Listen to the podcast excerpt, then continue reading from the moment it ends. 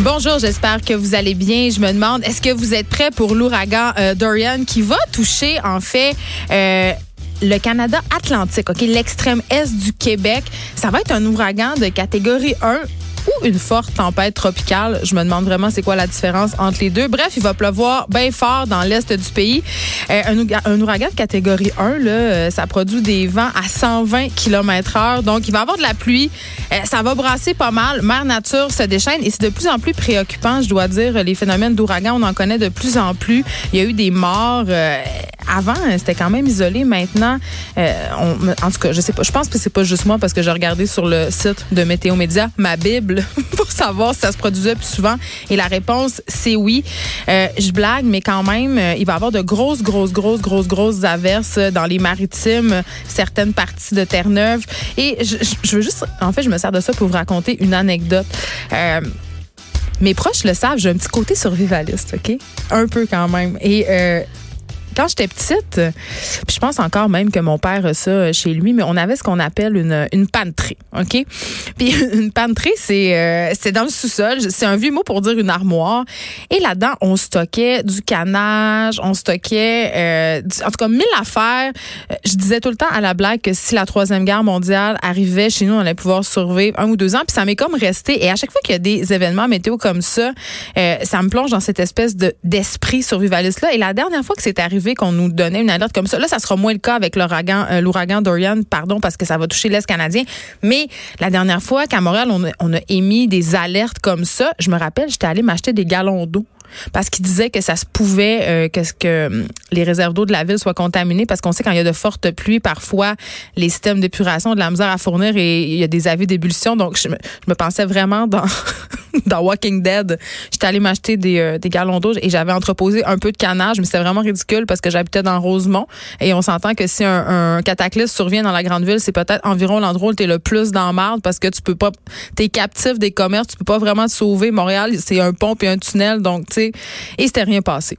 Il s'était rien passé, fait que j'étais restée poignée euh, avec mes galons d'eau, mon canage. Euh, puis je pense même, honnêtement, et honte à moi que l'eau a fini par périmer dans mon sous-sol. Je m'en ai même pas servi. Je pense que j'ai fini par arroser des plantes avec parce que j'avais trop mauvaise confiance. Voilà, c'était ma minute euh, météo média. On jasait hier de l'interdiction euh, des cellulaires dans certaines écoles secondaires. D'ailleurs, je vous ai posé la question sur Twitter et Facebook et vous avez répondu en grand nombre. Je vois que c'est un sujet qui, qui pin beaucoup, beaucoup de parents. 80% euh, d'entre vous seriez d'accord pour interdire, carrément comme en France, interdire tous les téléphones cellulaires dans les établissements secondaires. Et j'avais envie, euh, voyant un peu le, l'état dans lequel ça nous plonge parce que ça, a vraiment suscité les passions. Les gens ont répondu avec vigueur. C'était vraiment intense sur les médias sociaux. Là. On se questionnait sur c'est qui les parents qui payent des cellulaires de ce prix leurs enfants? Ça n'a pas de bon sens. Euh, ils sont cyberdépendants. Donc, voyant ça, j'avais envie d'approfondir le sujet aujourd'hui puis de parler de cyberdépendance chez les jeunes parce que le nombre de jeunes Québécois âgés de moins de 18 ans qui sont accros aux écrans, est passé de 26 à 210 en cinq ans, euh, selon un portrait obtenu par le ministère de la Santé et des Services sociaux auprès d'une vingtaine de centres de réadaptation en dépendance dans l'ensemble de la province. Donc, c'est quand même un bond assez phénoménal et je vais en parler avec la psychologue Magali Dufour. On va essayer de faire le point euh, sur justement pourquoi la cyberdépendance touche plus, les jeunes qu'avant, comment ça se manifeste, qu'est-ce qu'on peut faire, est-ce que c'est c'est un problème que ça, euh, est-ce qu'on est cyberdépendant toute sa vie, donc toutes des questions qui moi, comme mère, euh, je dois dire, me hante parce que je, donne le mauvais exemple, c'est sûr, mais je trouve quand même que l'utilisation des téléphones intelligents, des tablettes, des ordinateurs prend de plus en plus de place dans ma vie familiale, euh, à l'école. Donc vraiment, j'avais envie qu'on fasse le point sur ce dossier-là aujourd'hui avec une psychologue.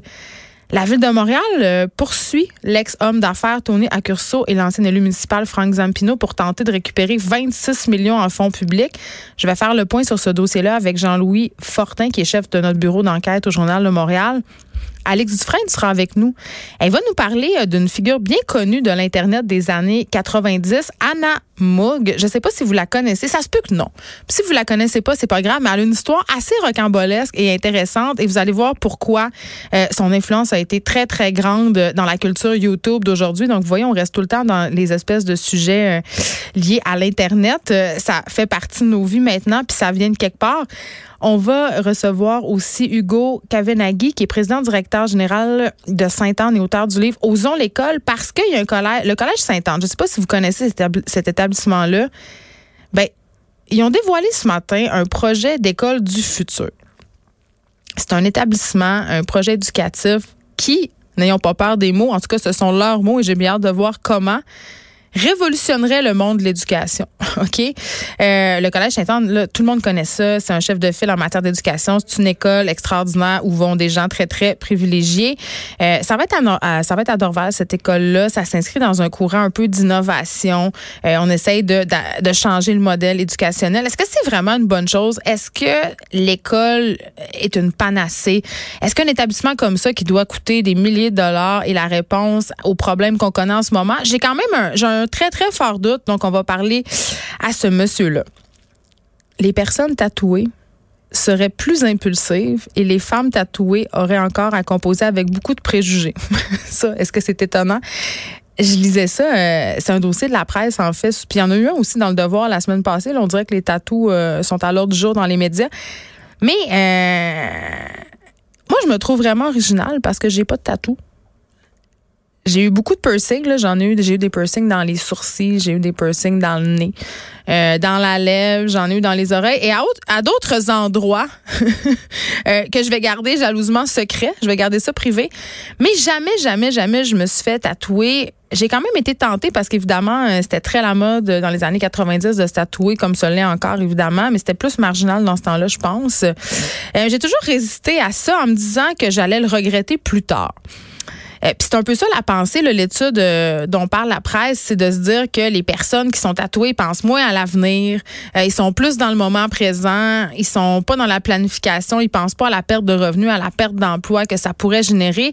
Et là, j'avais envie d'en parler avec une, une, femme parce que bon, ça le dit, là, les femmes qui ont des tatous sont plus victimes de préjugés. Une femme tatouée, une femme accomplie, une réalisatrice, Anissé Ouellette. Elle, Anissé, elle est très, très, très tatouée. Là. Elle a des manches de tatou, donc elle a les bras recouverts de tatous. Elle a des tatous apparents, très visibles sur les jambes.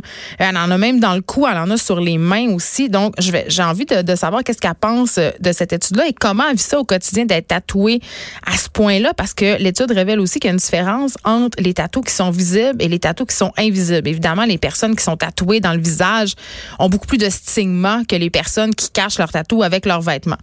Mais Annecy, elle en a en grandeur puis c'est impossible de la manquer, vraiment donc, euh, je veux savoir si, elle a déjà passé à côté des affaires euh, au nom de ses tatous. L'humoriste Émilie Ouellette est là aujourd'hui pour, et oui encore, me faire sentir comme une mauvaise mère. Et là, on va avoir The débat. Le débat sur la maudite boîte à lunch, là, ben oui, encore, je vous parle encore de la boîte à lunch, mais on s'en sort pas. Qu'est-ce qu'on peut mettre dedans ou pas? Parce que là, la première semaine d'école est passée et là, les petits mots du service de garde ont, en tout cas, dans certaines écoles, ont commencé à circuler. Euh, il y a des contraventions de boîte à lunch, il y a des règlements. Moi, je me demande tout le temps. chaque école a sa politique, euh, mais on va, on, va, on va se demander qu'est-ce qu'on peut mettre dans les boîtes à lunch ou pas. Genre, les rouleaux aux fruits, là, c'est-tu legit? Et là, je suis assez contente parce que j'ai un, un as dans ma manche. Euh, la semaine passée, je parlais avec Isabelle Huot et elle me disait que les petits poissons goldfish, c'était correct. Donc, moi, depuis que je sais ça, mon sentiment de culpabilité a chuté drastiquement.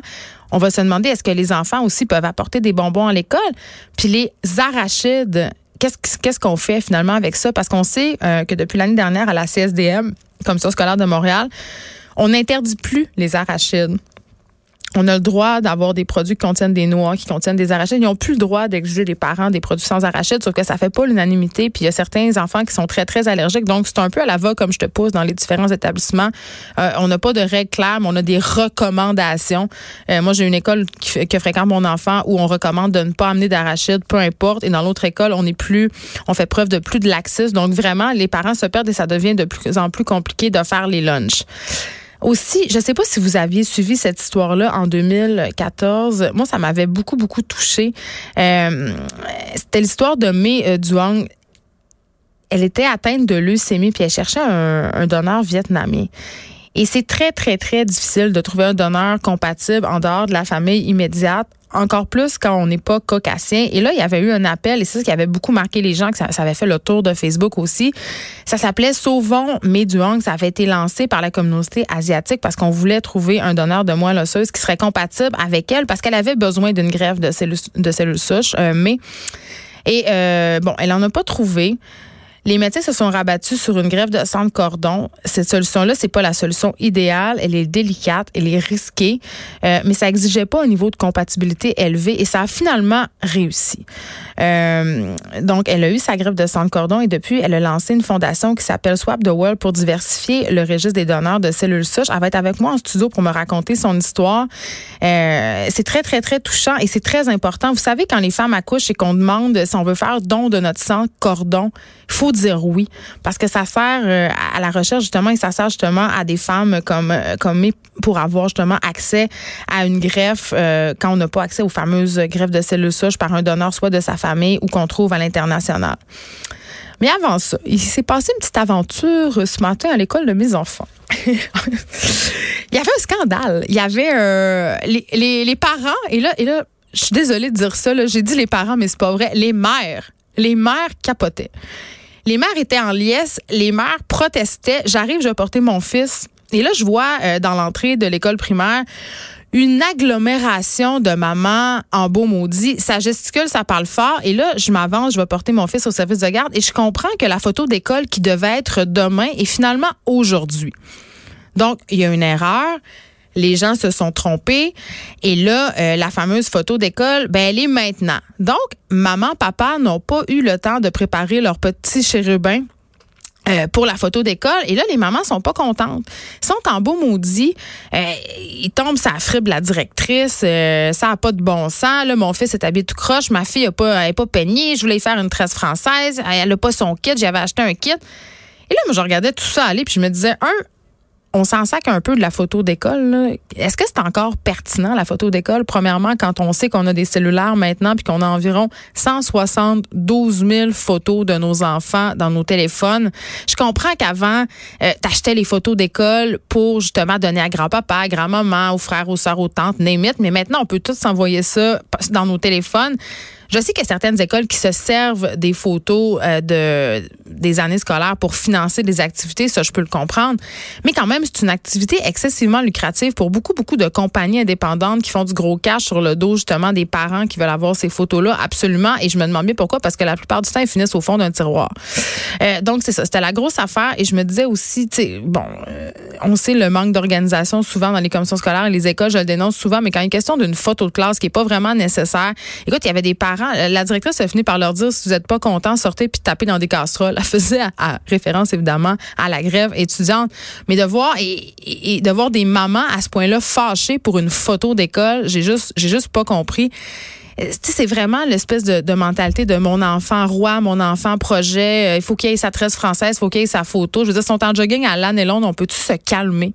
C'est juste une photo. Et ça m'a amené à penser euh, je me demandais, est-ce qu'il y a trop d'activités dans nos écoles, de déjeuner de ci, de dîner de ça? Tu sais, moi, il me semble qu'il se passe pas une semaine sans que j'ai un mot dans le sac ou dans la boîte à lunch il y a un déjeuner spécial pour la rentrée. On demande aux parents d'apporter quelque chose de spécial, des croissants, des muffins, des petits fruits, du fromage. Après ça, c'est un dîner trois semaines plus tard où on demande aux parents de préparer un plat spécial et d'être présents. Ça arrête plus. C'est comme le festival des festivités. Cette affaire-là, on dirait que les services de garde et les écoles ont du temps à patcher, là, je sais pas. Mais puis je comprends qu'on veut impliquer les parents. Puis je, ne suis pas contre m'impliquer à l'école de mon, enfant, mais c'est rendu que je me sens mal parce que la plupart du temps, je peux pas y aller. Je travaille. Puis je me demande ce que les parents qui travaillent plus que. Parce que moi, je suis chanceuse, là, je suis privilégiée, j'ai un horaire flexible, j'anime ici. Je suis pas obligée d'arriver au bureau à 9 h. Il y a des gens qui, doivent arriver au bureau à 8 h qui peuvent pas s'en aller prendre la liberté d'aller à un déjeuner de la rentrée ou à un dîner de la rentrée ou accompagner leur enfant comme parents bénévoles à la piscine parce que là, ils n'ont pas d'effectifs pour aider les petits garçons à changer à la piscine. Je comprends pas comment les parents font et je me sens, je me sens super mal puis ça ajoute une pression supplémentaire.